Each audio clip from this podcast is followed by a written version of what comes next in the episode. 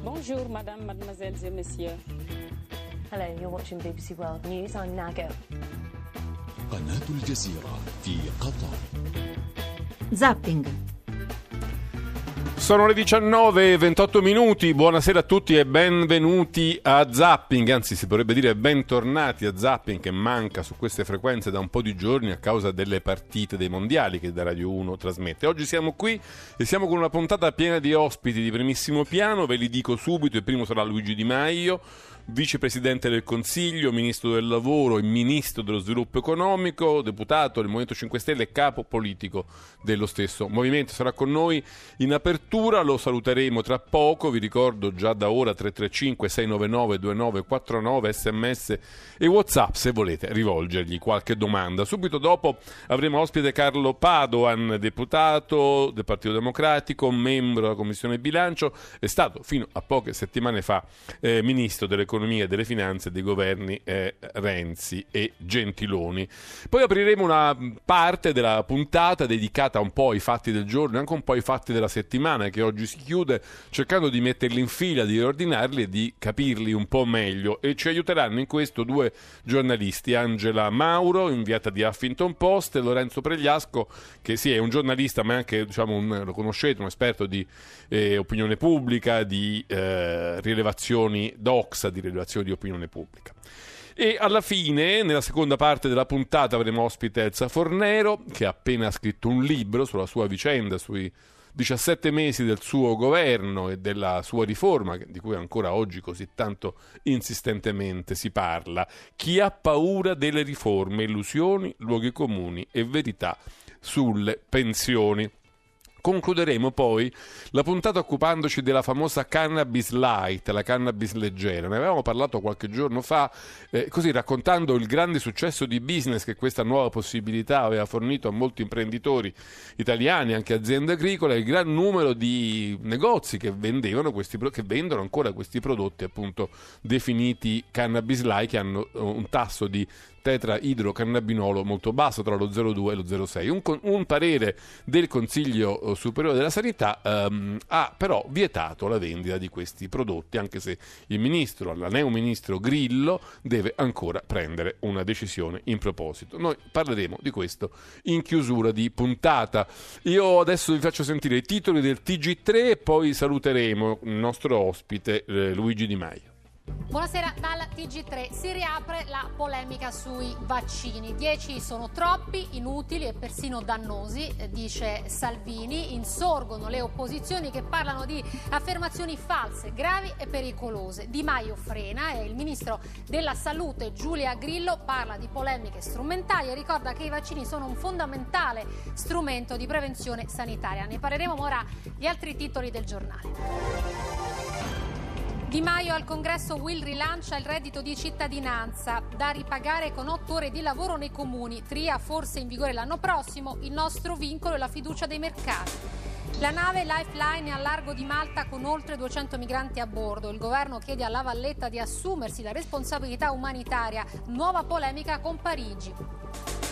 Dal governo per ora solo propaganda, dice il P D. Sul reddito di cittadinanza c'è una totale confusione. Forza Italia, imbarazzante silenzio sui temi del lavoro e delle infrastrutture. In vigore da oggi i dazi europei su alcuni prodotti americani in risposta a quelli U S A sull'acciaio, e Trump rilancia: potremmo mettere una tassa del venti per cento sulle auto europee. Ad un anno dai disordini in piazza San Carlo durante la finale di Champions, la procura chiede il rinvio a giudizio della sindaca di Torino Appendino per omicidio e disastro colposi. Le mani dei clan su Roma, la Guardia di Finanza confisca beni per diciotto milioni di euro ai fasciani di Ostia, mentre la 'ndrangheta fa sempre più spesso affari con i Casamonica. Allora, sono le diciannove e trentadue minuti, questi erano i titoli del T G due, che per molti versi intercetteranno, si intersecheranno eh, con i temi che affronteremo anche qui a Zapping. Tra pochissimo avremo ospite Luigi Di Maio, ve lo ricordo, cumula in sé molte, molte cariche, molti incarichi, quello di vicepresidente del Consiglio, quello di ministro del lavoro, quello dello sviluppo economico e, ed è tuttora il capo politico del Movimento cinque Stelle, oltre ad essere un, un parlamentare eletto alla Camera dei Deputati. Ci ha chiesto ancora qualche minuto, lo aspettiamo. Intanto vi ricordo che se volete intervenire, porre qualche domanda, mettere in campo qualche opinione o qualche dubbio sull'operato del governo, di Di Maio in particolare, potete farlo mandandoci subito un sms o un WhatsApp, quindi prenotandovi noi vi richiamiamo e vi mandiamo in onda con il, ehm, con il vicepresidente del Consiglio Di Maio. Subito dopo vi ricordo anche che potete insomma intervenire anche durante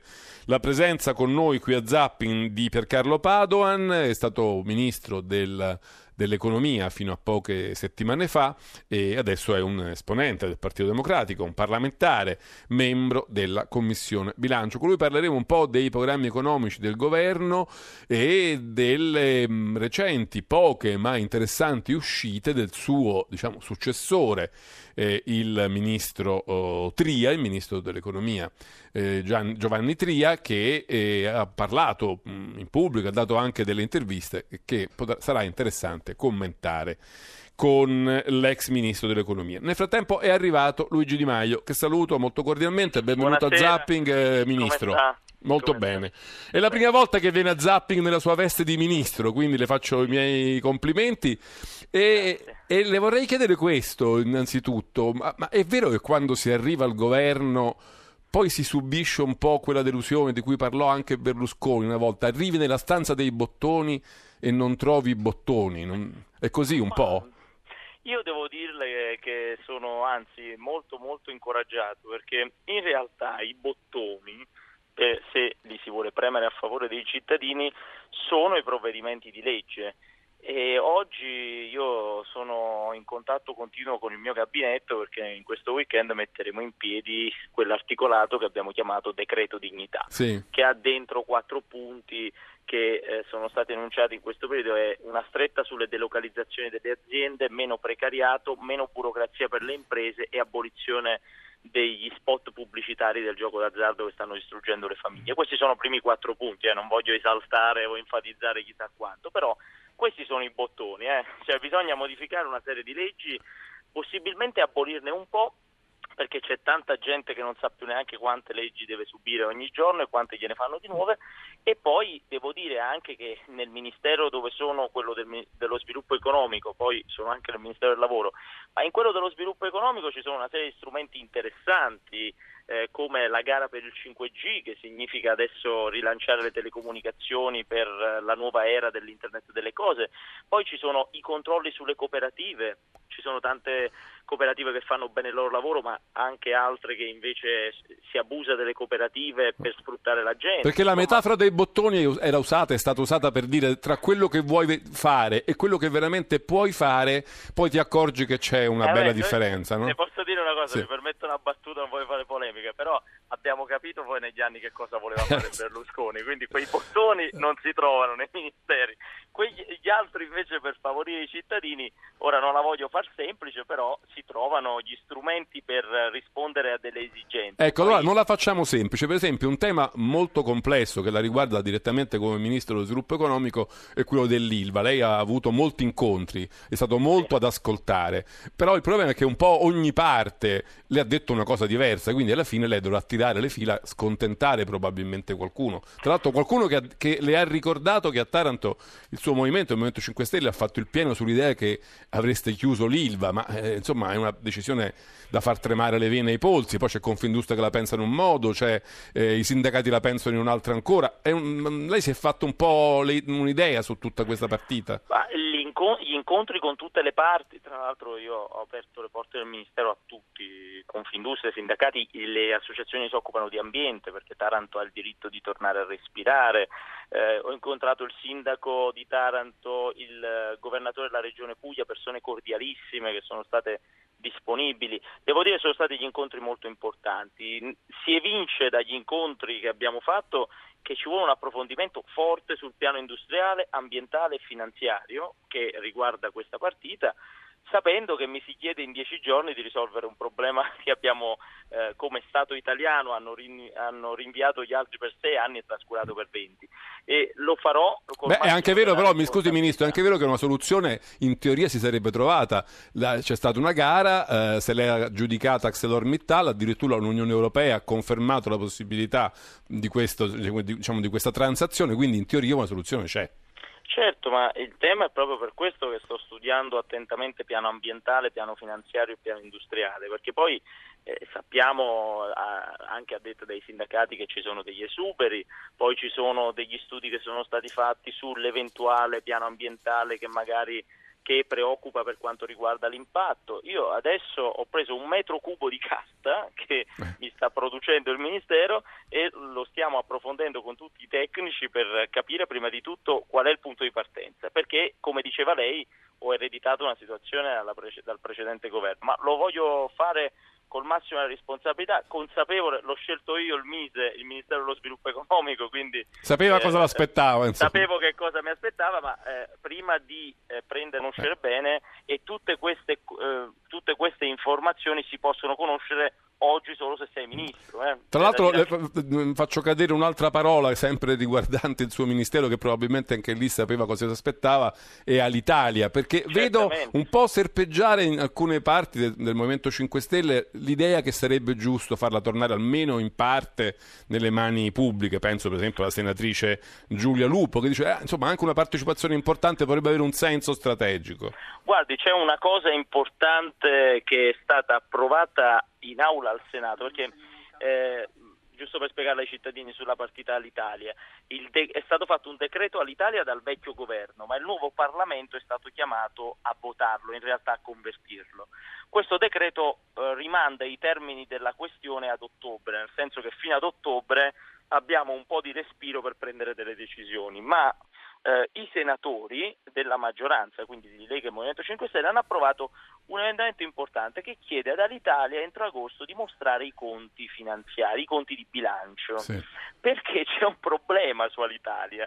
Il vecchio governo ci stava mettendo mano, la voleva vendere, non la voleva vendere, ma non conoscevamo i conti economici di questa società. Il bilancio duemilasedici non l'abbiamo mai visto. Quindi su Beh, questo... l'Italia, l'Italia perde molti milioni al giorno anche in periodi festivi, diciamo sì, di però ferie. Vogliamo quindi capire un attimo anche in maniera trasparente perché cosa li perde, perché poi c'è tutta la questione che si dice all'Italia ha un sacco di dipendenti, ma le altre compagnie europee ne hanno molte di più. No, è probabile che non siano i dipendenti il problema. È, è, è probabile che è una gestione di modello aziendale e industriale. Allora su questo io quello che ho sempre detto in passato, vediamoci i conti, vediamo come ottimizzarla questa azienda, nel senso di eliminare quello che non serve dal punto di vista dei costi e degli sprechi, e poi si può partire con qualsiasi ragionamento. Quindi io non, non è... sarebbe un tabù eh, in qualche modo rinazionalizzarla? Guardi, quando i cittadini oggi sentono rinazionalizzazione si spaventano, perché pensano, perché pensano di, dover, di doverci mettere soldi loro continuamente per ripianare per questo le che perdite. Io, non mi, io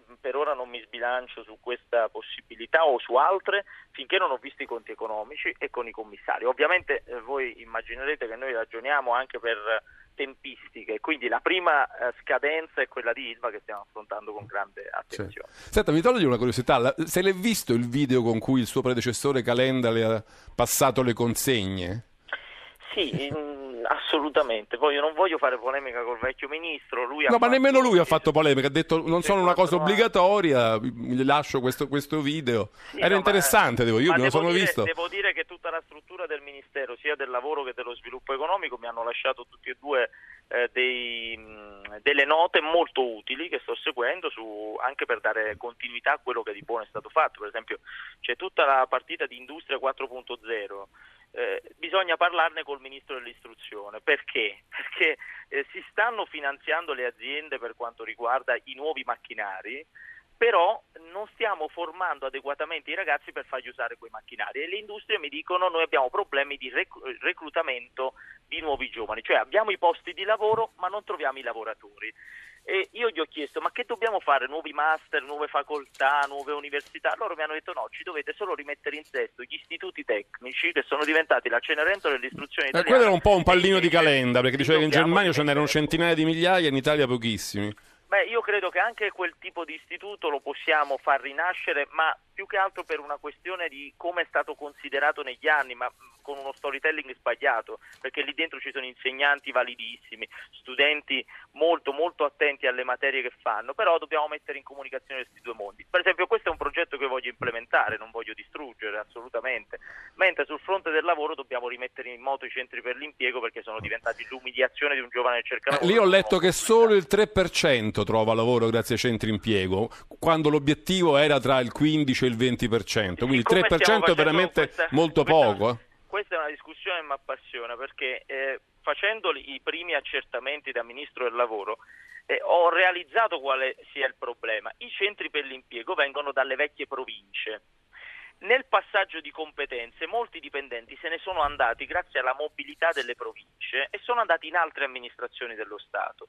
Chi è rimasto è sotto organico e con una eh, impostazione da vecchio collocamento in molti casi. Molti non hanno Però, nemmeno il collegamento internet, ho letto. Beh, il punto vero adesso è che noi non dobbiamo istituire il collocamento statale, noi dobbiamo creare un posto dove un giovane o meno giovane va lì e trova di fronte una persona che sa capire che talento ha quel disoccupato, che capacità ha e quale può essere la sua propensione verso un mondo del lavoro, e poi lo mettiamo in comunicazione con le aziende, lo facciamo formare. È chiaro che lei dice ma i posti di lavoro se non ci sono non ci sono, ed è per questo che dovremmo fare gli investimenti. Eh, intanto bisognerebbe assumere un sacco di gente in questi, cioè i posti di lavoro si fanno ah, certo. anche assumendo nei, certo. nei, negli centri per l'impiego, perché noi, noi ho visto Italia... che lei andrà in Germania a vedere come funzionano, lì sono centomila, in Italia ottomila i dipendenti dei centri per l'impiego. Ma è chiaro che il numero dei dipendenti del centro per l'impiego devono almeno raddoppiare, però con una mission specifica. Teniamo presente che i centri per l'impiego dipendono oggi dalle regioni, quindi io mi devo coordinare con gli assessori al lavoro regionali e lo farò, li riunirò, spero la settimana prossima, stiamo lavorando a tambur battente su questo.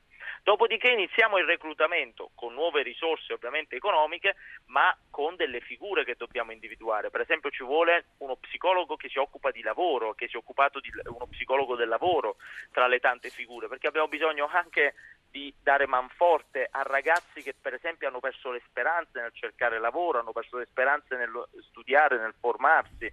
È un lavoro umanamente molto grande che dobbiamo fare, perché è un lavoro di umanità, dobbiamo stare vicino alle persone che vengono al centro per l'impiego, non solo aprirgli la pratica e dire le faremo sapere, altrimenti falliremo. Anche perché se non partono bene il reddito di cittadinanza rischia di non partire nemmeno lui. No, ma io l'ho detto sempre questo, eh. Noi non vogliamo dare soldi a gente che sta sul divano. Quindi per questa ragione i centri per l'impiego devono funzionare bene, perché l'obiettivo è reinserire lavorativamente chi prende il reddito di cittadinanza, altrimenti eh, faremo un meccanismo, creeremo uno strumento di assistenzialismo e io non lo voglio creare. L'assistenzialismo è invece stato creato da tanti altri strumenti che in questi anni hanno solo dato soldi alle persone senza chiedergli mai nulla in cambio come Stato. Senta Ministro, in questi pochissimi minuti abbiamo elencato una quantità di compiti veramente da far tremare le vene ai polsi. Io leggo sui giornali, nei retroscena a dire il vero, eh, che c'è qualcuno nel suo movimento che dice beh, ma insomma Di Maio si è preso troppo, troppi incarichi, troppa fatica, due ministeri, è ancora capo, del, del movimento, capo politico del movimento, vicepresidente del Consiglio, forse troppi poteri, tro, troppo peso sulle sue spalle. Oggi per esempio veniva riportata una frase del genere, mi sembra di eh, Gianluigi Paragone. Eh, è vero, troppo, è troppo il lavoro che si è preso per, per sé? Guardi, qui ci sono delle cose da fare che non possono essere più rinviate. Io ho preso questa, ho voluto accogliere questa sfida perché rappresenta la più, la, l'istanza più grande di tutti gli elettori del Movimento cinque Stelle: precarietà, lavoro e imprese. Questi grandi tre temi sono stati i tre temi che tutti quelli che ci hanno votato ci hanno chiesto e io voglio portarli a casa. Poi mi si permette una battuta, l'ho fatta ieri sera anche a tutti i parlamentari, quindi posso farla anche a lei. Ci si preoccupa del mio carico di lavoro sempre quando c'è qualche polemica interna, quindi non, non lo so fino a che punto sono preoccupazioni e, e invece quando si vuole fare polemica. Gianluigi è un amico e non ha detto queste cose, me l'ha detto chiaramente, quindi non mi riferisco a lui. Senta, ehm, una cosa sull'immigrazione la possiamo dire, anche se devo dire che in un post Alessandro Di Battista ha detto un po', insomma stiamo attenti, non parliamo troppo e soltanto di immigrazione, i problemi sono molti, forse anche più importanti, rischiamo di eh, chiuderci un po' in un vicolo cieco parlando soltanto di immigrazione, mentre ci sono delinquenti, sfruttatori, colletti bianchi che continuano a fare tranquillamente i loro affari. Non so se era un po' una critica al fatto che in questi primi giorni il governo si è molto concentrato su questo tema. Ma devo dire che c'è eh, un'attenzione molto alta sul tema dell'immigrazione, però banalmente Noi stiamo lavorando come ministri tutti quanti anche su tanti altri fronti. Io ho, portato, ho avviato il primo tavolo che metterà insieme i giganti delle multinazionali della gig economy, le app che, eh, con cui si può prenotare il cibo a domicilio, e dall'altra parte i ragazzi, i riders, che sono quelli che oggi non hanno nessuna tutela, generazioni abbandonate dallo Stato, che oggi metto al tavolo per creare delle tutele a questi ragazzi. Ora, non dico che questo tema qui è importante quanto la questione delle O N G nel Mediterraneo, però la questione dell'immigrazione prende il mainstream, spezzo una lancia a favore dei giornalisti, perché è una questione non italiana, è una questione europea. Sta diciamo anche di... mondiale, guardi che cosa sì, accade no, con Trump no, in Texas. Carità, no, voglio dire, nella, nella questione riguarda il governo italiano oggi, è la partita di un governo che non arretra rispetto all'ipocrisia dell'Unione Europea, perché quando io mi sento fare la morale al presidente Macron, che ha tutto il mio rispetto per le politiche che ha fatto sulle start-up innovative, ha fatto delle politiche incredibili su quel fronte, eh, però mi fa la morale quando io l'anno scorso sono stato a Ventimiglia e ho visto quello che fanno i francesi respingendo i migranti a Ventimiglia, quindi non ci possono fare la morale sull'umanità. Invece mi ha fatto piacere che Angela Merkel ieri abbia chiamato il presidente Conte e ha detto: non vi facciamo una eh, proposta già pronta che ci dovete dire sì o no, ma domenica al vertice discuteremo di immigrazione e di come riuscire a risolvere questo problema. È chiaro che questo diventa un tema mainstream, chiamiamolo così, però detto questo, questo governo è al lavoro sul un tema, tema mainstream sanità, che diciamo porta sugli scudi Salvini, alcuni dicono un po' a discapito suo del, della parte diciamo questo, del... io, lo, io lo... dico sempre una cosa su quello, questo è un complesso che non ho, perché non ha complessi siamo... di inferiorità con Salvini, insomma, ma soprattutto ma mi viene posto dagli altri, io non lo pongo neanche questo problema, soprattutto perché se il tema dell'immigrazione si deve risolvere, e questo è il momento, ma lavoriamo tutti, tutto il governo, per riuscire a risolvere il problema. E devo dire che il presidente Conte sta dando segnali importanti di un'Italia che non è più quella che va col cappello in mano a Bruxelles, ma è quella che pretende un, comp- un trattamento degno di quello che è l'Italia, cioè il, la seconda forza manifatturiera d'Europa e paese fondatore dell'Unione Europea, oltre a un paese che dà venti miliardi di euro all'Unione Europea ogni anno. Senta, so che lei ha poco tempo, però ci sono un sì. paio di telefonate, non so se possiamo fargliele sentire, gli ascoltatori. Sì, poi, poi però ci dobbiamo Poi, poi ci salutiamo. Qui. Sentiamole molto rapidamente gli ascoltatori di fare domande flash. Buonasera, chi, chi c'è? Allora, vediamo un po'. Pronto? Tommaso, Pronto. Tommaso da Milano, buonasera. Sì, buonasera. Ascolti, eh, buonasera lei al Ministro.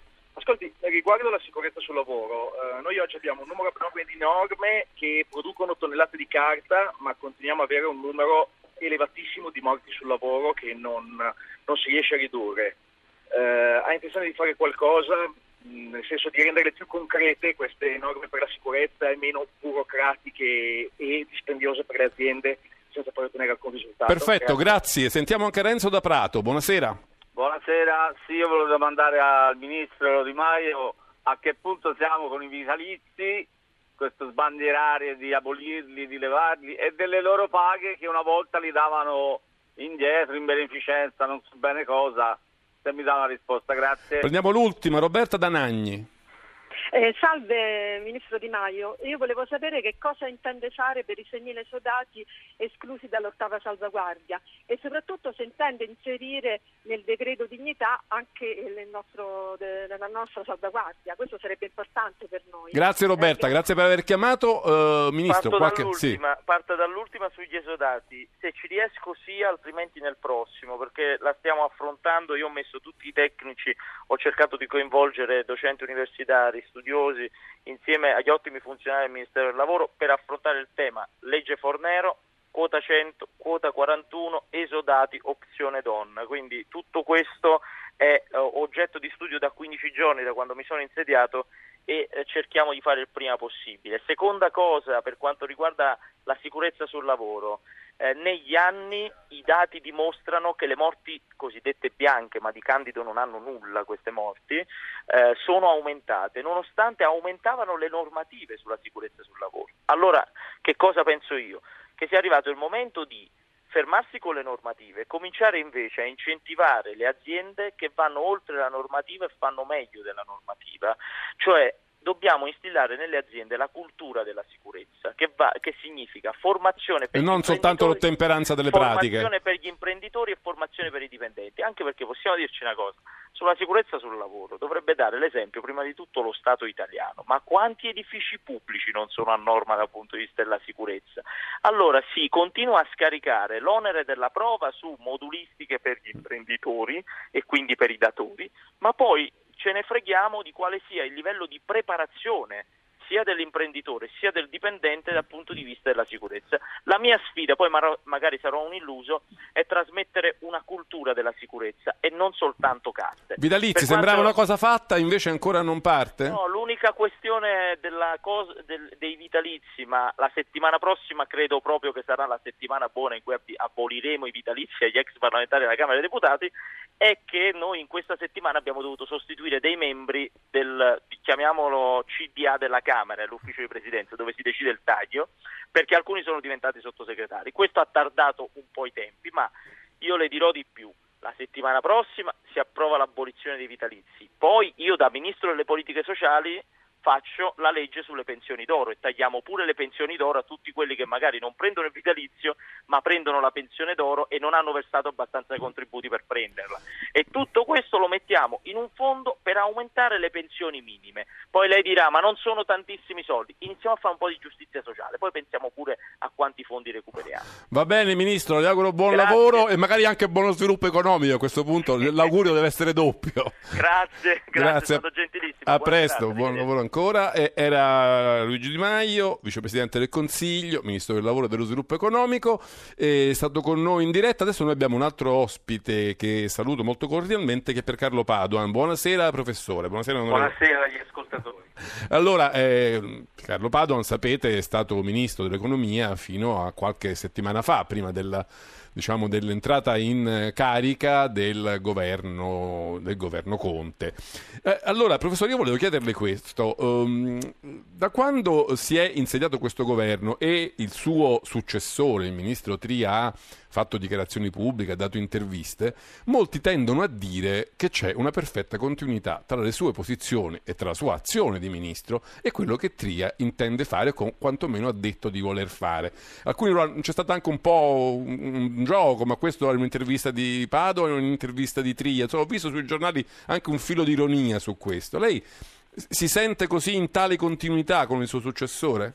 Ma io mi sento in continuità con il, con il professor Tria, che conosco bene, e, ma di fatto è lui che sta continuando eh, a una politica iniziata e portata avanti eh, in quattro anni di governo. Eh, questo mi fa molto piacere, perché io penso che in quegli anni, ma questo non lo dico per continuare la campagna elettorale che sembra permanente, lo dico perché è un fatto. Io spero che quello di buono che è stato fatto, che serve al Paese in termini di solidità di finanza pubblica, crescita che si è ripresa, possa essere mantenuta e rafforzata, quindi in questo senso la continuità. Ma qualcuno ha anche un po' eh, criticato il ministro Tria dicendo, ma insomma, a, a leggere le sue dichiarazioni, a sentire i suoi interventi pubblici, sembra che il famoso contratto giallo-verde sia stato messo in un cassetto, non se ne trova traccia nelle sue, nelle sue linee guida almeno. Anche lei questa impressione? Ma diciamo che l'impressione, anzi il messaggio molto chiaro che il professor Tria manda è che c'è una questione di compatibilità generali. Questo credo che sia il primo compito di ogni ministro dell'economia e delle finanze che si appresti a entrare, a, a entrare nel vivo del, del suo mandato. Quindi si parte da qui, ci, la domanda eh, da porsi è quali sono le risorse disponibili per continuare a consolidare eh, il debito, continuare, continuare a consolidare la finanza pubblica e a sostenere la crescita. Eh, se questo sia compatibile o meno con il contratto del governo giallo-verde non lo so, anche perché molte voci del contratto non sono state quantificate, quindi bisogna come al solito fare un po' di conti e vedere quali sono i numeri veri. Senta, secondo lei quali saranno, diciamo, um, i momenti, le fasi più critiche che questo governo dovrà cominciare ad affrontare sul piano appunto dei conti pubblici, del suo rapporto con l'Unione Europea? Quali, su quali scogli potrebbero trovare maggiori difficoltà? Ma eh, mi pare di capire che già c'è stato un proficuo dialogo tra il ministro Tria e i commissari Moscovici e Dombrovskis a eh, Lussemburgo in occasione dell'Eurogruppo e dell'Ecofin. Il calendario peraltro è fissato, a settembre ci sarà la nota di aggiornamento al D E F in cui i numeri di finanza pubblica saranno definiti e subito dopo si bisognerà eh, dar vita alla stagione della legge di bilancio in cui questi numeri aggregati dovranno essere riempiti di contenuti e di misure, quindi eh, sappiamo già a cosa stiamo andando incontro. Senta, leggo oggi sul Corriere ehm, in cui si spiega quale, come Di Maio e come altri abbiano detto di voler gestire, diciamo, i conti pubblici in Italia. Il Corriere, in un articolo di, di Vocalizzi, dice ehm, che il Movimento cinque Stelle e la Lega intendono soltanto spendere in modo diverso dagli esecutivi precedenti i, i, diciamo, i soldi pubblici, e in sostanza, in pratica, si legge, gli aiuti di Stato elargiti agli, alle imprese e alle banche insieme a quote delle pensioni d'oro verrebbero dirottati a finanziare il reddito di cittadinanza, le riforme fiscali e rilancio dell'occupazione. Cioè, gli aiuti di Stato elargiti alle imprese e alle banche, un po' di pensioni d'oro, vanno, come, si, come sembra di capire, al reddito di cittadinanza e alle riforme per il rilancio dell'occupazione. Ma con tutto il rispetto, francamente, mi sembra un'articolazione un po' confusa. Intanto, se ci sono aiuti di Stato, questi devono essere approvati dalla Commissione Europea. Poi eh, vorrei dire, al di là di ogni confusione su specifiche misure, che c'è un problema di fondo. Stiamo molto attenti che misure di spesa permanente o di taglio permanente delle tasse, cioè che si riproducono anno dopo anno, devono essere finanziate da risorse pure permanenti, quindi non da risorse una tantum, come a volte sembra emergere da queste discussioni, e cioè che si hanno solo il primo anno e il secondo anno sono finite, perché altrimenti la finanza pubblica non è sostenibile, non sono sostenibili i tagli di tasse o gli aumenti di spesa. Senta, vedo molta concordia eh, in questa fase sulla necessità che bisogni rilanciare gli investimenti pubblici. Eh, sento dire, per esempio, che gli investimenti pubblici racchiudono un moltiplicatore che, pur essendo spesa, eh, consente di aumentare il P I L. C'è un moltiplicatore keynesiano che consente, facendo investimenti pubblici, eh, di anche sostenere la crescita. Mi chiedo se questo è vero, se lei lo condivide, eh, perché leggevo anche invece economisti che dicono che in un paese gravato da un forte debito come il nostro questo meccanismo non è così garantito. No, sono due cose diverse. Una, gli investimenti sono quella voce di spesa che ha, come si dice in gergo, un moltiplicatore più elevato, cioè che attiva ulteriore spesa in misura più sostanziosa e cospicua, per esempio di un aumento dei consumi, e quindi questo è un dato quasi meccanico. Ma eh, altra cosa è sapere se questo aumento degli investimenti pubblici debba essere finanziato in deficit, che il caso significa che creano più debito, oppure debba essere co- finanziato con altre coperture. Vorrei aggiungere, se posso, visto [S2] Certo. [S1] Che stiamo riferendoci al dibattito di questi giorni, che è stato detto da esponenti della maggioranza che il governo precedente ha ridotto gli investimenti pubblici. Questo è semplicemente falso, perché, tanto per citare un caso, una situazione, il governo precedente ha attivato un fondo per gli investimenti infrastrutturali che nel primo anno prevedeva spese per quarantanove miliardi, il secondo anno per altri eh, miliardi inferiori ai, ai quaranta, comunque cifre cospicue. Il problema è che noi stiamo ancora subendo le conseguenze dei tagli agli investimenti pubblici resi necessari dalle misure di aggiustamento del duemilaundici duemiladodici. Quindi adesso vediamo, cominciamo solo adesso a vedere l'impatto positivo degli investimenti pubblici, che sono una leva importantissima per lo sviluppo del paese, ma devono essere fatti in condizioni di equilibrio. Ma è giusto chiedere che questi eh, investimenti pubblici vengano non considerati eh, nel computo del deficit? Ma guardi, questo si riferisce a una questione più generale, cioè in che modo si possa migliorare l'architettura di sorveglianza fiscale nella zona dell'euro. L'idea di scorporare gli investimenti dal computo per il patto di stabilità non è un'idea nuova, è un'idea che merita di essere approfondita. C'è un aspetto tecnico molto importante che va affrontato, e cioè la esatta identificazione delle voci. Peraltro, però, che l'Europa si, eh, si, si doti di strumenti per cui gli investimenti pubblici possono accrescersi è una sacrosanta richiesta, in parte è già stata soddisfatta con il piano Juncker, di cui l'Italia non solo è un grande sostenitore ma anche un grande eh, utilizzatore. Quindi eh, al di là della misura specifica, più investimenti pubblici in infrastrutture fanno bene all'Italia, fanno bene all'Europa. C'è una telefonata per lei, professore. Mario da Roma al tre tre cinque sei nove nove due nove quattro nove. Mario, buonasera. Ah, buonasera, premesso che ho molto apprezzato l'azione del Ministro, volevo sapere se come bilancio di questi anni di governo eh, ha porta ancora appresso dei rimpianti o delle soddisfazioni per obiettivi conseguiti, e quali immagini porterà con sé di questo lungo periodo anche faticoso che ha passato via venti settembre. Grazie Mario, bella domanda. Beh, la domanda è lunga e ringrazio molto il, l'ascoltatore anche per le parole che ha usato. Sicuramente ci sono rimpianti per non aver portato avanti alcune delle cose, per esempio in tema di riforme strutturali che avrebbero offerto un ulteriore sostegno alla crescita, ma appunto nessuno alla fine della legislatura precedente, del governo di cui facevo parte, riteneva che il compito fosse finito, anzi si era semplicemente a metà dell'opera, che poi però è stata interrotta dal cambiamento di governo. Mi auguro, come dicevo prima, che i vantaggi ottenuti, i risultati ottenuti in questi anni di governo possano essere utili al Paese, e quindi mi auguro che non vadano sprecati.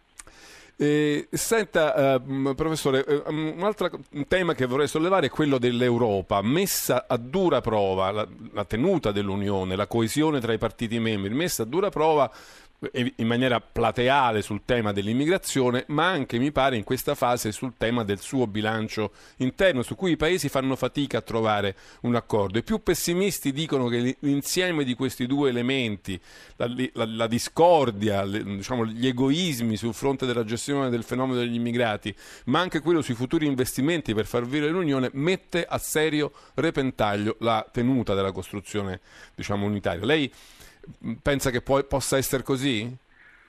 Temo che l'Europa stia affrontando una fase cruciale della sua vita, lunga e utile e fruttuosa, perché c'è la concomitanza, come ricordava lei, di due crisi fondamentali nella gestione degli emigrati e nella gestione della governance economica, che richiedono un salto di qualità.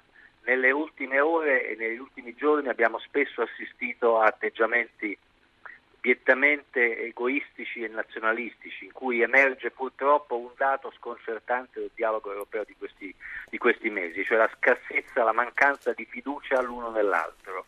Se non siamo convinti che c'è un percorso comune da portare avanti, allora siamo nei guai, anche perché eh, l'ipotesi di uno sfascio dell'Europa, come qualcuno magari anche in questo paese vorrebbe, è un'ipotesi assolutamente insostenibile dai danni che procurerebbe danni incalcolabili al Paese, a noi e agli altri. Senta, qualche giornale, non voglio farle entrare in polemica con esponenti della maggioranza, ma insomma qualche giornale ha notato il fatto che dopo le nomine ai vertici delle commissioni economiche di Camera e Senato, con Bagnai, Borgo, Borghi, Ruocco, insomma lo spread ha avuto un, come un sussulto, come dire eh, esponenti così platealmente euroscettici messi alla guida di commissioni cruciali nella gestione, diciamo, dei conti pubblici hanno creato qualche nuovo sospetto. Lei lo ritiene possibile?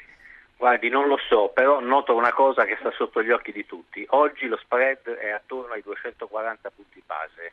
Qualche mese fa, quando c'era ancora il governo Gentilone, Gentiloni era attorno ai centodieci centoventi punti base, e questo aumento di punti base sul costo del finanziamento di qualunque cosa si faccia in Italia sarà molto difficile da riportare in termini più gestibili, quindi sono estremamente preoccupato. Non è la questione specifica a cui lei alludeva che mi preoccupa più di tanto, è che c'è un, uno scalino che sembra permanente, che ci è stato portato al cambiamento del clima politico del Paese.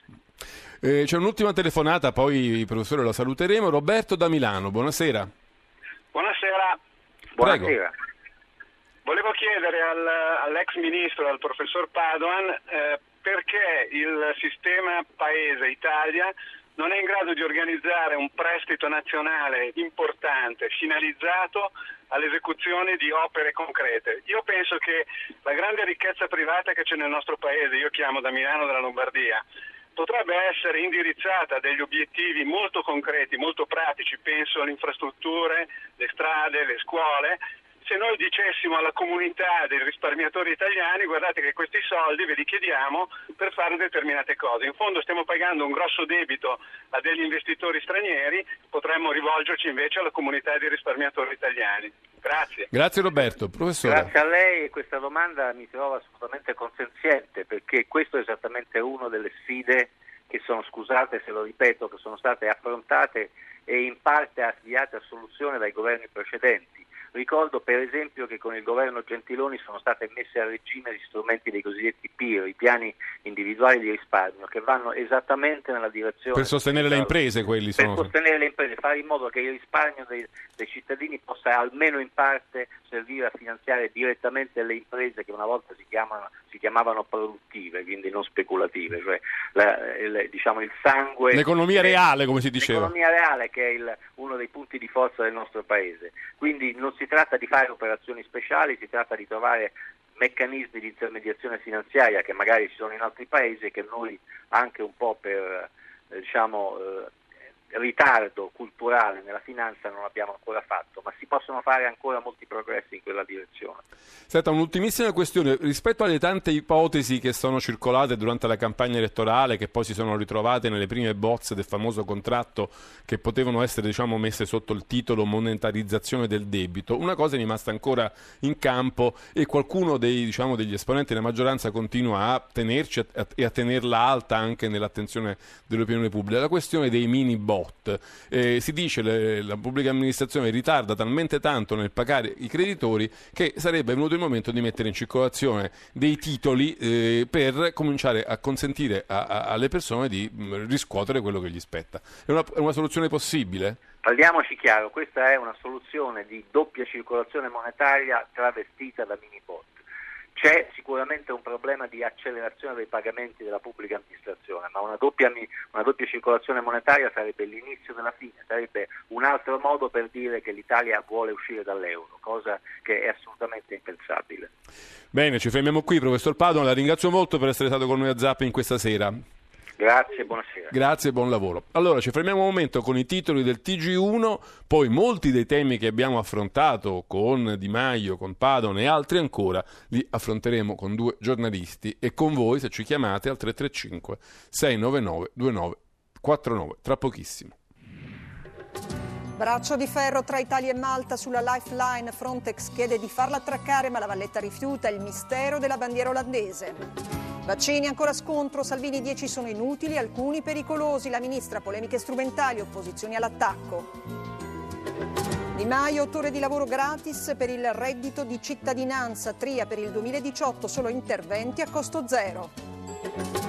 Dazi alla via rincari decisi da Bruxelles sulle merci U S A, Trump minaccia tasserò le vostre auto, l'Unione Europea non ci fa paura. Ravenna, ergastolo per il dermatologo Matteo Cagnoni, per la Corte d'Assise fu lui ad uccidere la moglie a bastonate nel duemilasedici. Roma, schianto nella notte, muoiono un giovane chef stellato e una sua collaboratrice, la procura indaga per omicidio stradale. Mondiali, la Nigeria batte l'Islanda due a zero e l'Argentina torna a sperare nella qualificazione, con due gol nei minuti di recupero il Brasile vince con il Costa Rica. Sono le venti e undici minuti, questi erano i titoli del T G uno andati in onda pochissimo tempo fa, eh, siete tornati all'ascolto di Zapping, vi ripeto il nostro numero tre tre cinque sei nove nove due nove quattro nove, ovviamente sono... è un numero per i vostri sms, whatsapp o whatsapp vocali se vi volete prenotare e intervenire in diretta, mentre abbiamo con noi Angela Mauro dell'Huffington Post, che saluto, buonasera Angela, benvenuta. Buonasera. A Zapping, e Lorenzo Pregliasco, direttore e cofondatore di U-Trend e docente universitario, collaboratore dell'Espresso e moltissime cose. Grazie anche a Lorenzo Pregliasco per essere con noi. Buonasera. Allora Angela, volevo oh, chiederti innanzitutto questo, insomma, quest, mh, leggevo anche mh, un editoriale del, del tuo direttore, del, ehm, cioè Annunziata qualche giorno fa, che poi ha fatto anche una lunga intervista a Di Maio e, ed è tornata sul punto. Lei dice, cioè Annunziata, e, e se ne ha un po' dimostrazione anche in queste ore, in questi giorni, dal, dal primo giorno eh, Salvini fa il premier di fatto, eh, presidia ogni argomento, apre mille fronti, anche quelli che non avrebbero nulla a che fare con il suo dicastero, esteri, difesa, istruzione, sanità, qualsiasi cosa, e oscura Di Maio. Questo è potenzialmente, diciamo, mh, foriero di tensioni all'interno del governo. Tu che ne pensi? Così? Sì, devo dire che questa cosa, grazie a Lucia, l'abbiamo colta subito dal primo giorno e effettivamente si sta dimostrando così anche oggi sui vaccini, che è proprio ecco, un argomento che non ha alcuna, niente a che fare con il Ministero degli Interni, e devo registrare che oggi forse c'è stata, a mio parere, la risposta più diciamo puntuta da parte dei cinque Stelle, perché il Ministro della Sanità Grillo ha risposto: beh, non è tua competenza, è competenza del Ministero della Sanità. E lì, tra l'altro, Salvini, visto che Salvini ha detto, sì. ha detto che, c'è, che di questo si parla sul contratto e anche sul, sul mh, programma della Lega, però sono andato a vedere e non ho trovato niente circa i vaccini. Eh, beh, infatti, beh, oggi è stata proprio un conto, diciamo, è l'immigrazione, ma anche lì decidere di bloccare eh, i porti, di chiudere i porti, no? Il caso nato con la nave Aquarius, senza parlarne con sede di governo, magari eh, insomma, portandosi avanti con i media senza farla... Anche lì Toninelli ha, ha fatto qualche distinguo, il ministro delle infrastrutture, no? Su questo sì, tema.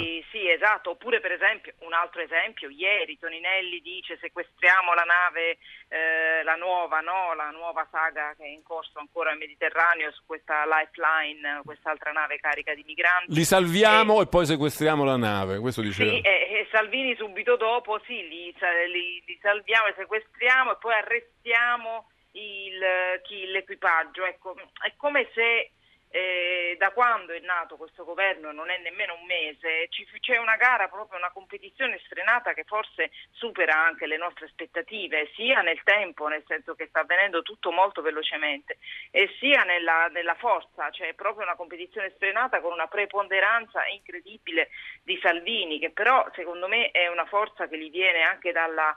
da tutti questi mesi di trattativa in cui lui ha praticamente misurato ogni centimetro dei cinque Stelle e ha sempre trattato da una posizione di forza, perché comunque aveva una coalizione, aveva il centrodestra, eccetera.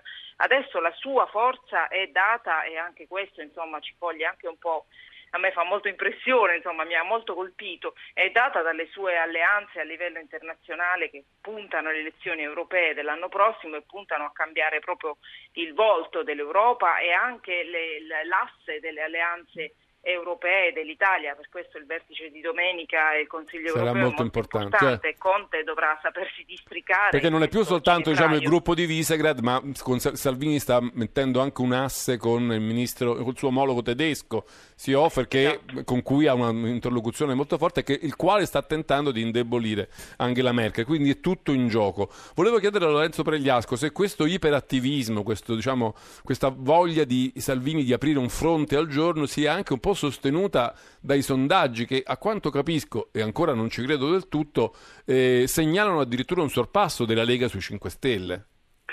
Sì, è così. Eh, alcune rilevazioni nell'ultima settimana hanno registrato un sorpasso, anche se molto eh, limitato, di, di neanche un punto percentuale, della Lega sul Movimento cinque Stelle a livello nazionale.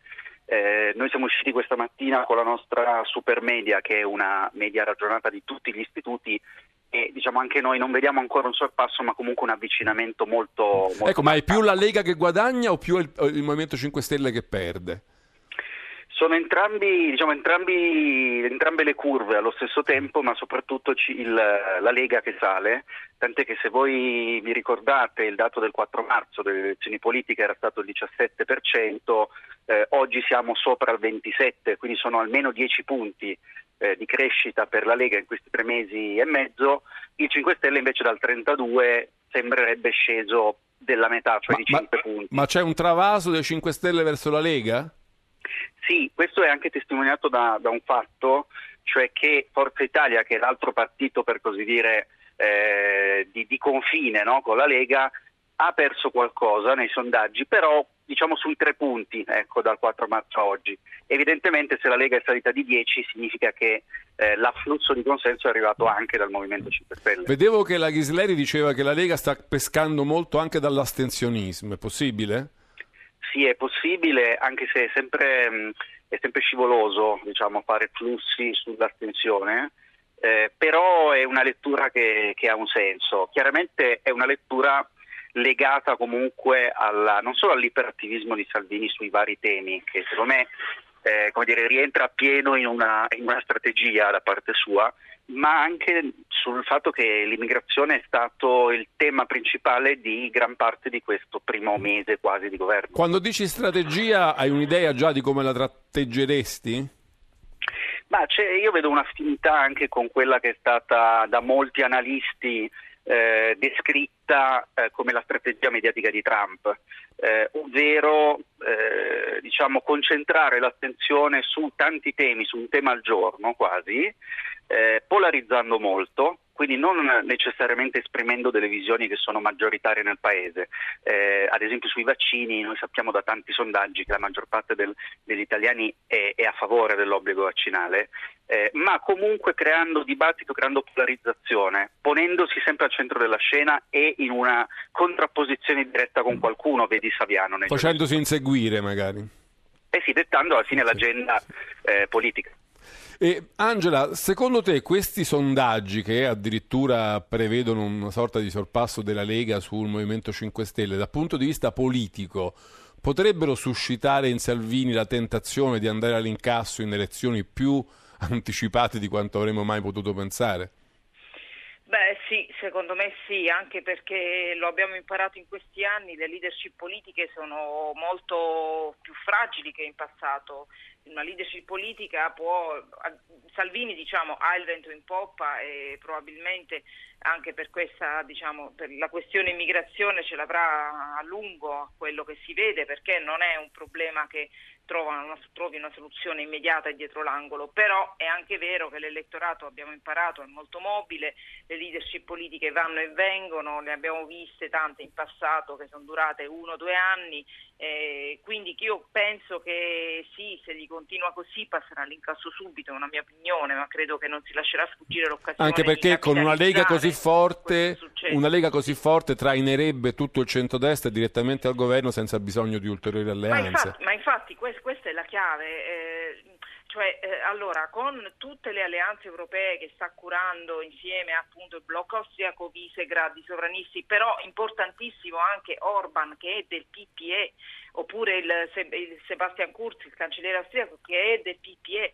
e sono su posizioni vicine a Salvini. Ora, stanno cercando chiaramente di urbanizzare il P P E. In Italia, per tornare al tuo ragionamento, questo è già successo. Il tutto il centrodestra è compatto con Salvini. I, intorno, lo diceva anche Pregliasco prima, sui sondaggi di Forza Italia, i moderati di Forza Italia sono pochissimi, o comunque sia la strategia sull'immigrazione ha, ha subito riscosso apprezzamenti da parte di Forza Italia fin dal primo giorno del caso della nave Aquarius due settimane fa. Quindi su questo è già riuscito a conquistare tutto il centrodestra e a instaurarsi insomma come leader del centrodestra. Ora gli manca la parte di gli manca, insomma, deve definire, se riesce a definirla, la parte di prendere lì dove può dal Movimento cinque Stelle, da altri apporti, chissà, magari anche da sinistra, chissà. Eh, Lorenzo Pregliasco, ma il calo, la difficoltà elettorale che si intravede, che si legge tra le righe dei sondaggi e che riguardano il Movimento cinque Stelle, secondo te a che cosa è dovuto? Avevo Di Maio poco, pochi minuti fa ospite e gli ponevo il tema della preponderanza di visibilità di Salvini, il fatto che presidia molti fronti contemporaneamente, alcuni anche non suoi, e Di Maio ha detto ah, ma io non, non soffro di nessun complesso di inferiorità, stiamo facendo un buon lavoro, non c'è un problema diciamo di visibilità reciproca, eh, vi, lavoriamo in perfetta armonia, e quindi un po' eh, negava che questo fosse un problema per il movimento. Mi chiedo se nella percezione degli elettori invece quest'ombra che Salvini proietta su, diciamo, sulla metà eh, gialla, per così dire, del governo giallo verde è un peso. Ma eh, io ho l'impressione che su un, su un fatto Di Maio abbia ragione, cioè eh, dobbiamo anche considerare che nel ciclo di vita di un governo eh, come dire, ci possono essere momenti, no, in cui c'è una preponderanza di uno dei due soggetti che l'hanno formato e momenti in cui magari questa preponderanza verrà meno. Eh, non dobbiamo secondo me trarre da questo mese un'indicazione certa su ciò che avverrà nei prossimi, perché potrebbe essere che le cose cambino e quindi è giusto, come dire, non fissarsi troppo su, su quello che è stato in queste settimane.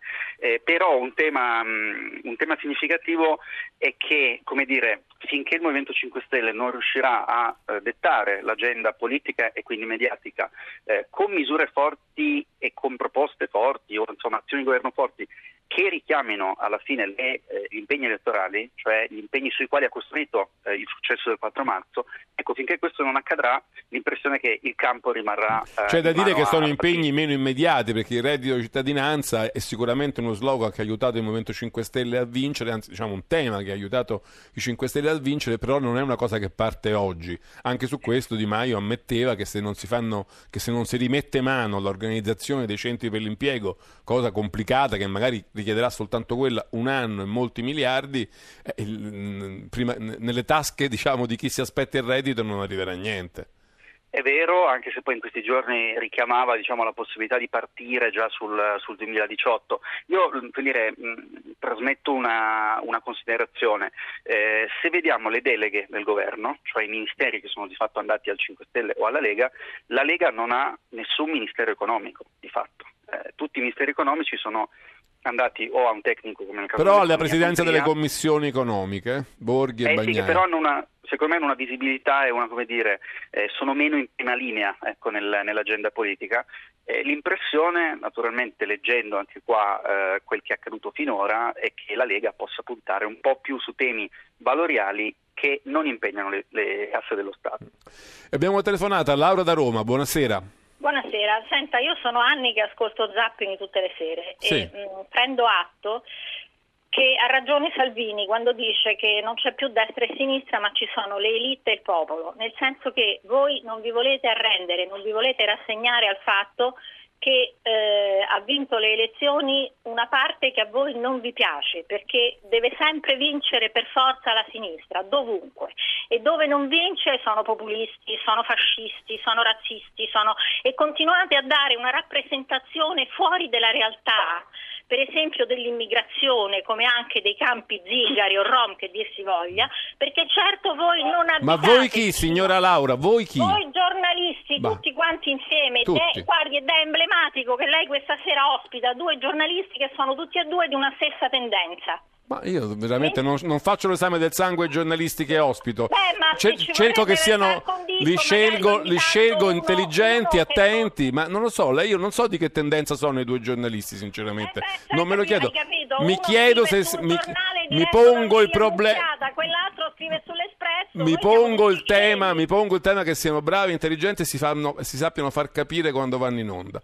Comunque, grazie, ha ragione Salvini quando dice che il tema è popolo contro elite. Eh, Angela Mauro, adesso non so tu come la pensi. Beh, io innanzitutto vorrei dire che l'altro giorno ero ospite in studio in una trasmissione che c'era un esponente leghista, parlavamo di populismo e lui ha detto no, però per noi l'etichetta populista non è dispregiativa, anzi noi siamo populisti, quindi correggerei la signora su questo perché evidentemente è una, è una diciamo definizione che a loro piace, eh, non so, io... Tra l'altro sì, proprio oggi, eh, nei primi venti minuti sono stata una lunghissima intervista a Di Maio, a quindi Di Maio, non, certo, non mi pare che ci sia stata un, certo, un'avversità certo ideologica nei, nei suoi no, confronti. Ma guarda, io dico una, una cosa semplice, ora è diventato veramente tutto molto difficile, ma eh, i problemi ci sono, i disagi ci sono, ci sono i disagi dei Rom, c'è l'abusivismo dei Rom, ma c'è anche il disagio di tutte le periferie, ci sono gli, c'è tanto abusivismo in Italia che è stato condonato in passato, non c'è solo quello dei Rom, eccetera eccetera,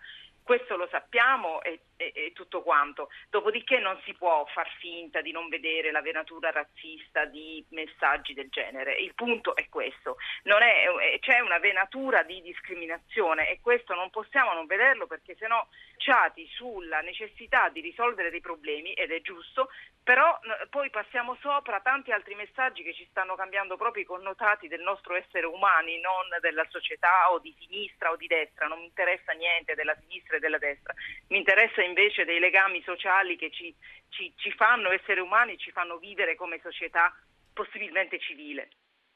E volevo sentire su questo anche Lorenzo Pregliasco, perché poi Salvini quando suscita un tema, anche magari quello più urticante, più scabroso, la scorta a Saviano, la, la, la, il censimento dei Rom, poi se uno va, adesso io non ho su queste cose specifiche, forse nemmeno tu i sondaggi, però se vedo i social, le reazioni della gente sono sempre molto supportivi in realtà.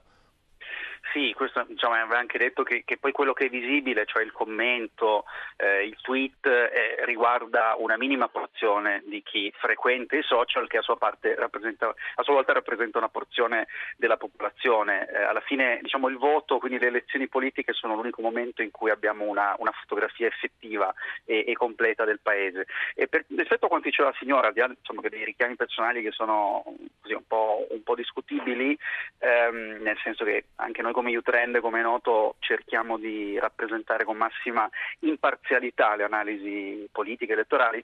Eh, c'è un tema su cui però secondo me eh, c'è del vero in quello che dice, cioè eh, una parte significativa della popolazione italiana, e non solo, guardiamo cosa è successo nel Regno Unito, negli Stati Uniti, altrove, eh, patisce e soffre quella che percepisce come diciamo un pregiudizio da parte dei media, da parte del, degli establishment, da parte degli esperti, Eh, che hanno, e questo va detto, diciamo oggettivamente hanno difficoltà a leggere i fenomeni politici del duemilasedici, del duemiladiciassette, del duemiladiciotto.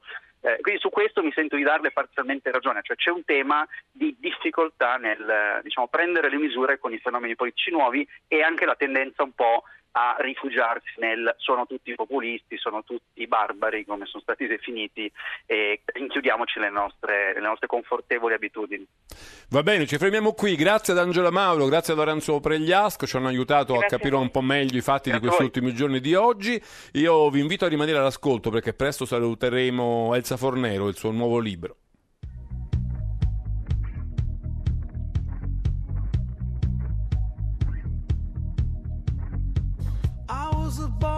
Dreaming of the U S A. All the movies I see are from the same place. All the music I love is from the U S A. All the stars that I see have an American face. The only blue jeans I wear are from the U S A. Sneakers there on my feet, they are American made. President Monroe and Dean are from the U S A.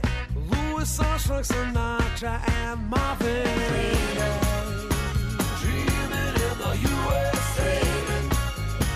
Dreaming in the U S A. Dreaming in the U S A. Dreaming in the United States. You seek a visa, you're dreaming of the U S A. It's never easy, you're looking for another way. God bless America, dreaming of the U S A. Are we hysterical dreaming of the United States? Dreaming in the U S A. Dreaming in the U S A. Dreaming in the U S A. Dreaming of the United States. Stop dreaming, stop dreaming, stop dreaming, stop dreaming, stop. Stop, stop, stop. So they work in the fields across the U S A. The work nobody else wants to feed their family. They join the army, they're fighting for the U S A. Here in the land of the brave and the home of the free. Dreaming in the U S A. Dreaming in the U S A.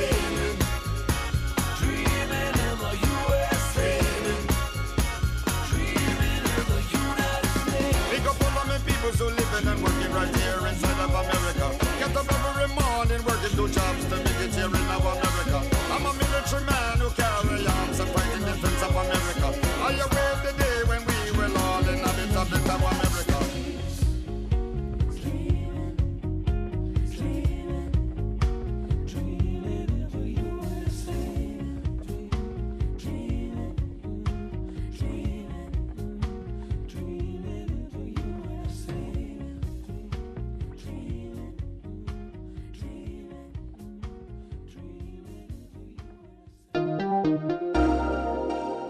Zapping. Sono le venti e trentasette minuti, bentornati a Zapping. Come annunciato possiamo adesso salutare la professoressa Elsa Fornero, nostra ospite. Buonasera professoressa Fornero, benvenuta a Zapping. e a tutti gli ascoltatori. Allora, eh, Elsa Fornero la conoscete, è un economista, professore ordinario di economia politica a Torino, e eh, sapete che dal sedici novembre del duemilaundici al ventotto aprile del duemilatredici è stata ministro del welfare, e questi diciassette mesi di lavoro che hanno avuto come, diciamo, perno la faticosa eh, riforma delle pensioni che porta ancora il suo nome, sono raccontati adesso in un libro, Chi ha paura delle riforme, illusioni, luoghi comuni e verità sulle, ponzi- sulle pensioni, un libro pubblicato da Egea e, e dall'Università Bocconi. Beh, la prima domanda, professoressa, è questo: perché ha sentito il bisogno di ripercorrere tutti quei mesi così faticosi, per qualche verso anche drammatici, che ci ricordiamo? Guardi, intanto voglio dire che ci ho messo tempo, ci ho messo tempo perché uh, è stata... Io lo so, parlo con difficoltà delle mie ferite, perché so che ci sono persone che hanno avuto delle ferite dalla riforma, um, però richiedeva una riflessione. Quello che io volevo era provare a spiegare, provare a spiegare che non c'è, eh, che quella riforma non è stato il risultato della cattiveria, non è stato il risultato dell'imposizione di vincoli stranieri eh, dovuti a obiettivi che poco o nulla avevano a che fare con il nostro paese. Non è stato, se posso dirlo, neanche il risultato dell'imperizia, ma è stato il risultato di una situazione di necessità. In situazioni di necessità le cose si fanno, è bene continu- non continuare a illudere i cittadini che eh, diciamo anche le scelte dolorose possano essere evitate, ma è chiaro che la rapidità delle decisioni magari comporta una minore ponderazione di tutti i possibili. Ecco, se invece di averla fatta in venti giorni avesse avuto tre mesi, sarebbe venuta diversa la sua riforma? Beh, intanto avrebbe voluto dire che eh, la riforma eh, si faceva in condizioni non di emergenza. E un conto sono le condizioni di emergenza e un conto sono le condizioni nelle quali, sono quelle di oggi, nelle quali si può avere una certa calma. Per esempio, noi non, non avevamo il tempo di fare dialogo sociale. Qualche volta la sua voce viene meno, professore, non so se è in una posizione... Uh, eh, ecco, adesso, lo so. Adesso molto meglio. Sì. Bene, sì, sì, adesso benissimo. Sì. Ecco, dicevo che eh, noi non abbiamo potuto eh, fare quello che normalmente si fa in una riforma, cioè discutere con le parti, che non vuol dire concedere tutto, ma vuol dire anche sentire le prospettive da altre eh, angolazioni, eh, di altri attori. E questo noi non abbiamo potuto farlo, e quindi in un certo senso è chiaro che poi dopo il colpo si è sentito di più, e questo colpo ha provocato anche un risentimento.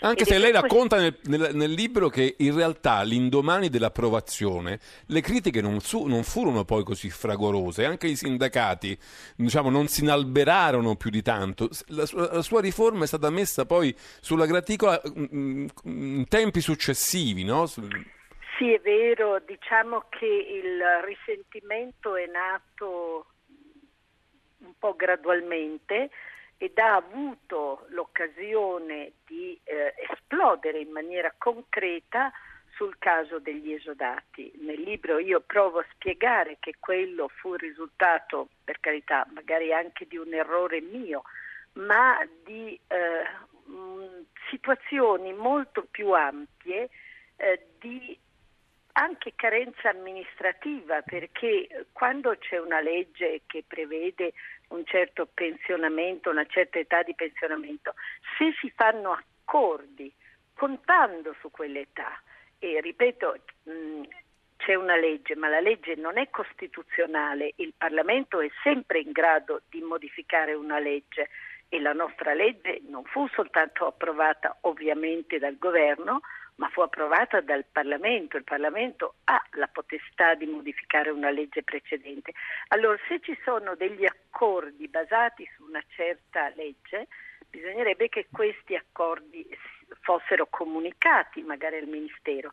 Beh, noi avevamo notizia degli accordi grandi, ma non della miriade di accordi piccoli fatti anche presso imprese medie o addirittura piccole, quindi il numero eh, diciamo era difficile a conoscersi, e lei sa meglio di me che dopo cinque anni comunque ci sono ancora delle stime parziali, perché questa categoria giuridicamente era difficile da definire e in molti casi si è poi deciso di allargare di allargare i confini. Con, con otto tutele, no, otto, no, sì, otto, otto salvaguardie, salvaguardie, otto salvaguardie sì. Che però hanno comportato eh, appunto l'esenzione dalle norme della nostra riforma Uh, per circa centosettantamila, e ricordo che di queste in, uh, in poco più di un anno poi uh, centotrenta più diecimila, io voglio ricordare, della precedente riforma Sacconi, che sono state sempre messe in conto a me,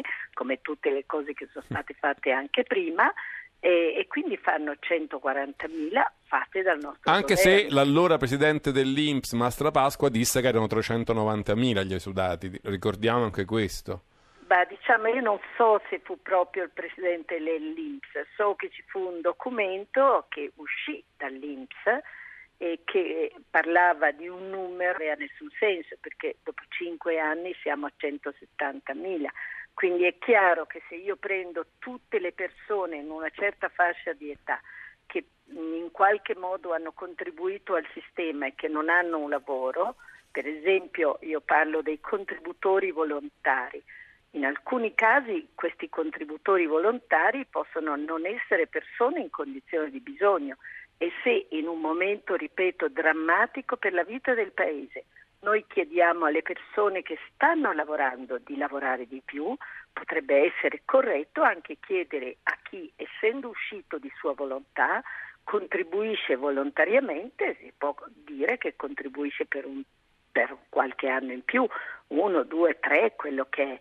Allora la vicenda fu evidentemente colta come un'occasione un po' di rivincita. Io non dico, perché bisogna avere rispetto, l'ho detto prima, per le persone che hanno sofferto. Questo io l'ho sempre avuto, non ho mai negato nessun tipo di incontro, eh, nessuna risposta a quelli che mi hanno scritto, quelli che hanno chiesto di incontrarmi, anche eh, ovviamente essendo non ben disposti nei miei riguardi. Ma un conto è la sofferenza delle persone, un conto è, ed è molto diverso, la cinica, diciamo così, eh, l'uso cinico che è stato fatto dell'episodio in maniera strumentale a fini politici o anche ad altri fini. Senta, lei diceva prima, abbiamo fatto questa riforma in situazione di emergenza, non è vero che c'era, diciamo, eh, la, la pressione del, del, del, diciamo, del, del, del, del com, il complotto, diciamo, di, l'Europa che... Però lei racconta anche che... Eh, personaggi della Commissione Europea, del Fondo Monetario, le stavano abbastanza col fiato sul collo e le facevano capire che aspettavano risultati, quindi un po' di questa pressione in realtà lei stessa la racconta nel libro. Guardi, se lei fa parte di una, non so, società, un'associazione, anche solo, mettiamo pure con nobili scopi di volontariato, e c'è qualcuno nell'ambito di questa associazione che magari rischia di mettere in pericolo i risultati comuni che si vogliono ottenere, mi sembra naturale che ci si preoccupi. Io nel libro spiego, è vero, che dopo pochi giorni che io ero ministro, non so se questo è successo anche agli attuali ministri, che peraltro mi sembra che passino molto del loro tempo a twittare, ma... Eh, nel mio caso... Eh, anche il Gurria dell'Ocse, poi Olli Rehn... Noi avremmo no? la visita di molti di questi uh, capi di istituzioni europee, segretari generali, e, ed era vero che c'era un'aspettativa, ma io penso di poter dire con molta sincerità che l'aspettativa era per un cambiamento di passo dell'Italia, perché guardi, noi siamo arrivati al governo in un momento di totale stallo del Paese, quando, e questo lo può chiunque può andare a verificarlo sui siti, sui grandi giornali, sui giornali stranieri di allora. Il pericolo era che l'Italia naufragasse dal punto di vista finanziario e mettesse a rischio l'intera costruzione europea, non solo l'euro, al quale peraltro io credo noi comunque dobbiamo più benefici che costi, sia ben chiaro.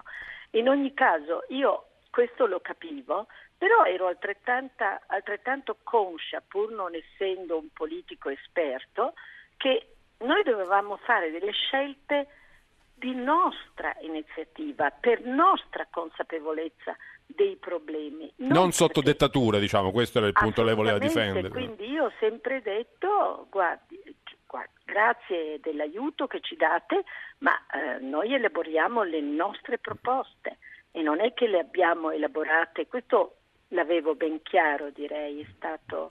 Eh, ripeto, pur con la mia non conoscenza dei meccanismi della politica, per me era ben chiaro che in quel momento io rappresentavo eh, gli italiani, come oggi usa dire, il popolo italiano. Le rubo un'ultima domanda su questioni di carattere più attuale. Questa mm. idea del governo che vuole avviarsi verso questa famosa quota cento, sessantaquattro anni di età, trentasei di contribuzione, e per poi arrivare anche ad un canale di uscita con quarantuno anni di contributi a prescindere dall'età, è una prospettiva che le sembra convincente?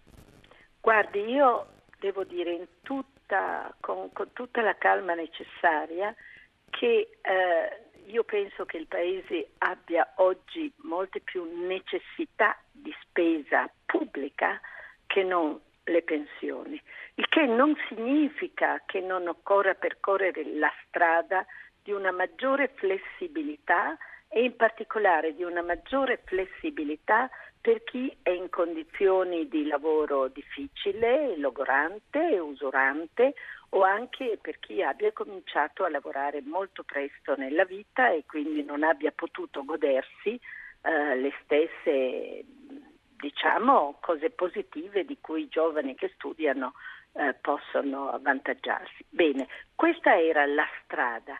Adesso tornare indietro agli slogan del tipo quarantuno senza se e senza ma, oppure quota cento come se fossero delle logiche che hanno un intrinseco eh, valore, mentre invece noi dovremmo discutere queste posizioni guardando al futuro, e il futuro del Paese, un futuro di grande invecchiamento, che è una cosa positiva, ma che costerà al Paese. I nostri giovani se ne vanno all'estero e quindi se noi gli diciamo, sapete cosa? Noi abbiamo bisogno di trovare delle risorse per continuare a mandare in pensione la gente a un'età più bassa della media europea, perché oggi l'età sessantaquattro, si è detto, per inciso, sì, è superiore a quella media che pure vale con la mia riforma. Oggi l'età è sessantadue qualche mese. Se uno mette l'età sessantaquattro, alza l'asticella.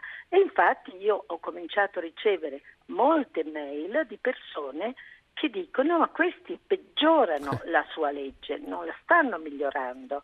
E io dico aspettiamo a vedere aspettiamo quello che faranno. Per ora mi sembra che facciano tantissimi annunci.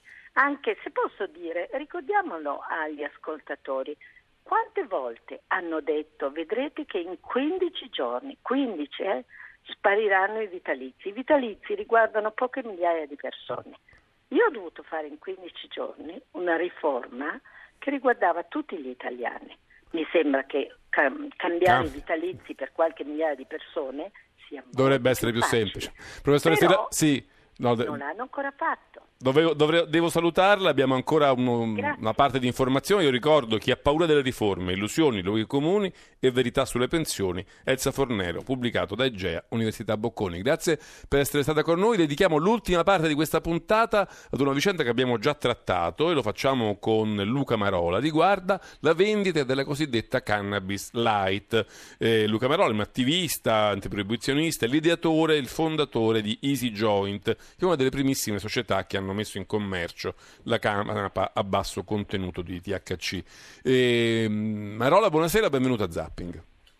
Buonasera, buonasera agli ascoltatori. Allora, abbiamo parlato con lei qualche settimana fa, un paio di mesi fa, di questa, di questa novità. Oggi però mi sembra di capire che c'è un po' un fulmine a ciel sereno, cioè il Consiglio Superiore di Sanità ha detto che questa cannabis light non si può vendere perché per un principio di precauzione non si può escludere che in determinate circostanze a determinate persone possa far male. È questo che è successo? Beh sì, questo è successo ieri e quindi... fu veramente una fulmine a ciel sereno, un parere richiesto dal Ministero della Salute governo scorso a febbraio, eh, parere appunto rilasciato questa primavera e reso pubblico appunto ieri. Eh, è un parere non vincolante, un parere che serve al, al Ministero per capire meglio che cos'è il fenomeno della cannabis light. Ricordo un fenomeno nato tredici mesi fa, quindi una cosa abbastanza nuova da una parte eh, e che ha bisogno di regole, questo sì. Quindi l'aspetto positivo del parere del Consiglio Superiore della Sanità è questo, è una richiesta di dati, approfondimento e regole eh, e poco altro. Il sereno è già tornato. Eh, questa mattina il Ministro della Sanità Grillo ha eh, pubblicato appunto la sua... La, la, la sua opinione, diciamo. Ha detto che aspetta un altro parere dell'Avvocatura di Stato, mi sembra di aver capito. Aspetta, esatto, il parere dell'Avvocatura di Stato, aspetta altri pareri degli altri ministeri, insomma sta ehm, iniziando quel percorso di raccolta di documentazione per capire come un, ricordiamo, un prodotto che fino a tredici mesi fa non esisteva, nessuno si era inventato la possibilità di vendere fiori di canapa tal quali come abbiamo fatto noi apposta perché la legge non era chiara. Ricordiamo che questo mercato è nato proprio per denunciare, sottolineare la scarsa chiarezza della normativa in vigore, la duecentoquarantadue del duemilasedici, cioè la legge che governa la filiera della canapa italiana. E, e quindi essendo una cosa completamente nuova, basata su diciamo un'ambiguità eh, legislativa, è ovvio che si deve adesso rincorrere la società e rincorrere quello che è accaduto. Buono quindi è l'atteggiamento di, del Ministero della Sanità nel raccogliere pareri, documentazione, studi per uh, decidere ma come gestire. In questa fase, Marola, c'è, c'è preoccupazione, c'è, insomma, c'è no. allarme tra chi ha fatto investimenti, ha aperto negozi, ha avviato diciamo, ecco, attività su commerciali cosa... su questo oppure... siete tranquilli? Sarebbe da chiarire questo aspetto. Allora noi siamo stati i primi a lanciare il fenomeno della cannabis light consapevoli dal, del fatto che non era lecito, non era lecita la commercializzazione, quindi era un'iniziativa anche eh, politica e di diciamo rapporto istituz- con le istituzioni, mettendo in conto quindi la possibilità di multe, sequestri, eventuali processi da una parte, dall'altra subito dopo, quando il fenomeno è stato molto raccontato e ha preso corpo, tanti hanno deciso di investire con l'apertura di negozi con quindi tutti un po' uh, al loro rischio e pericolo eh, lei dice ma anche questo, se la base di partenza per la scelta di investire è lo fanno gli altri quindi lo faccio anch'io, quindi sarà possibile e eh, allora capisco che possa nascere un po' di paura ecco, per, per quello che potrebbe accadere.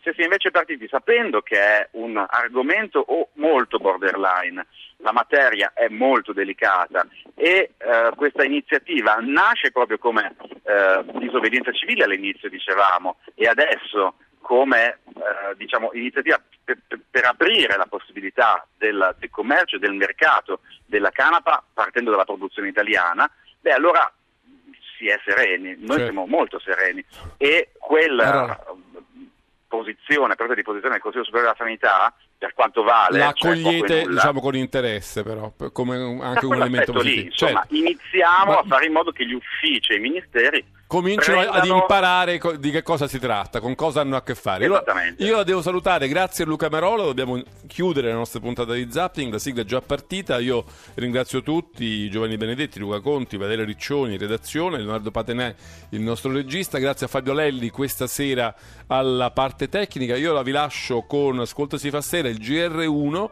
poi Chiave di lettura, speciale Radio uno, musica, cultura.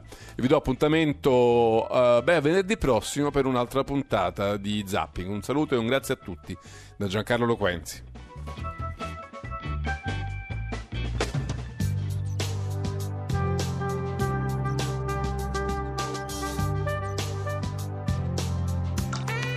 Rai Radio uno.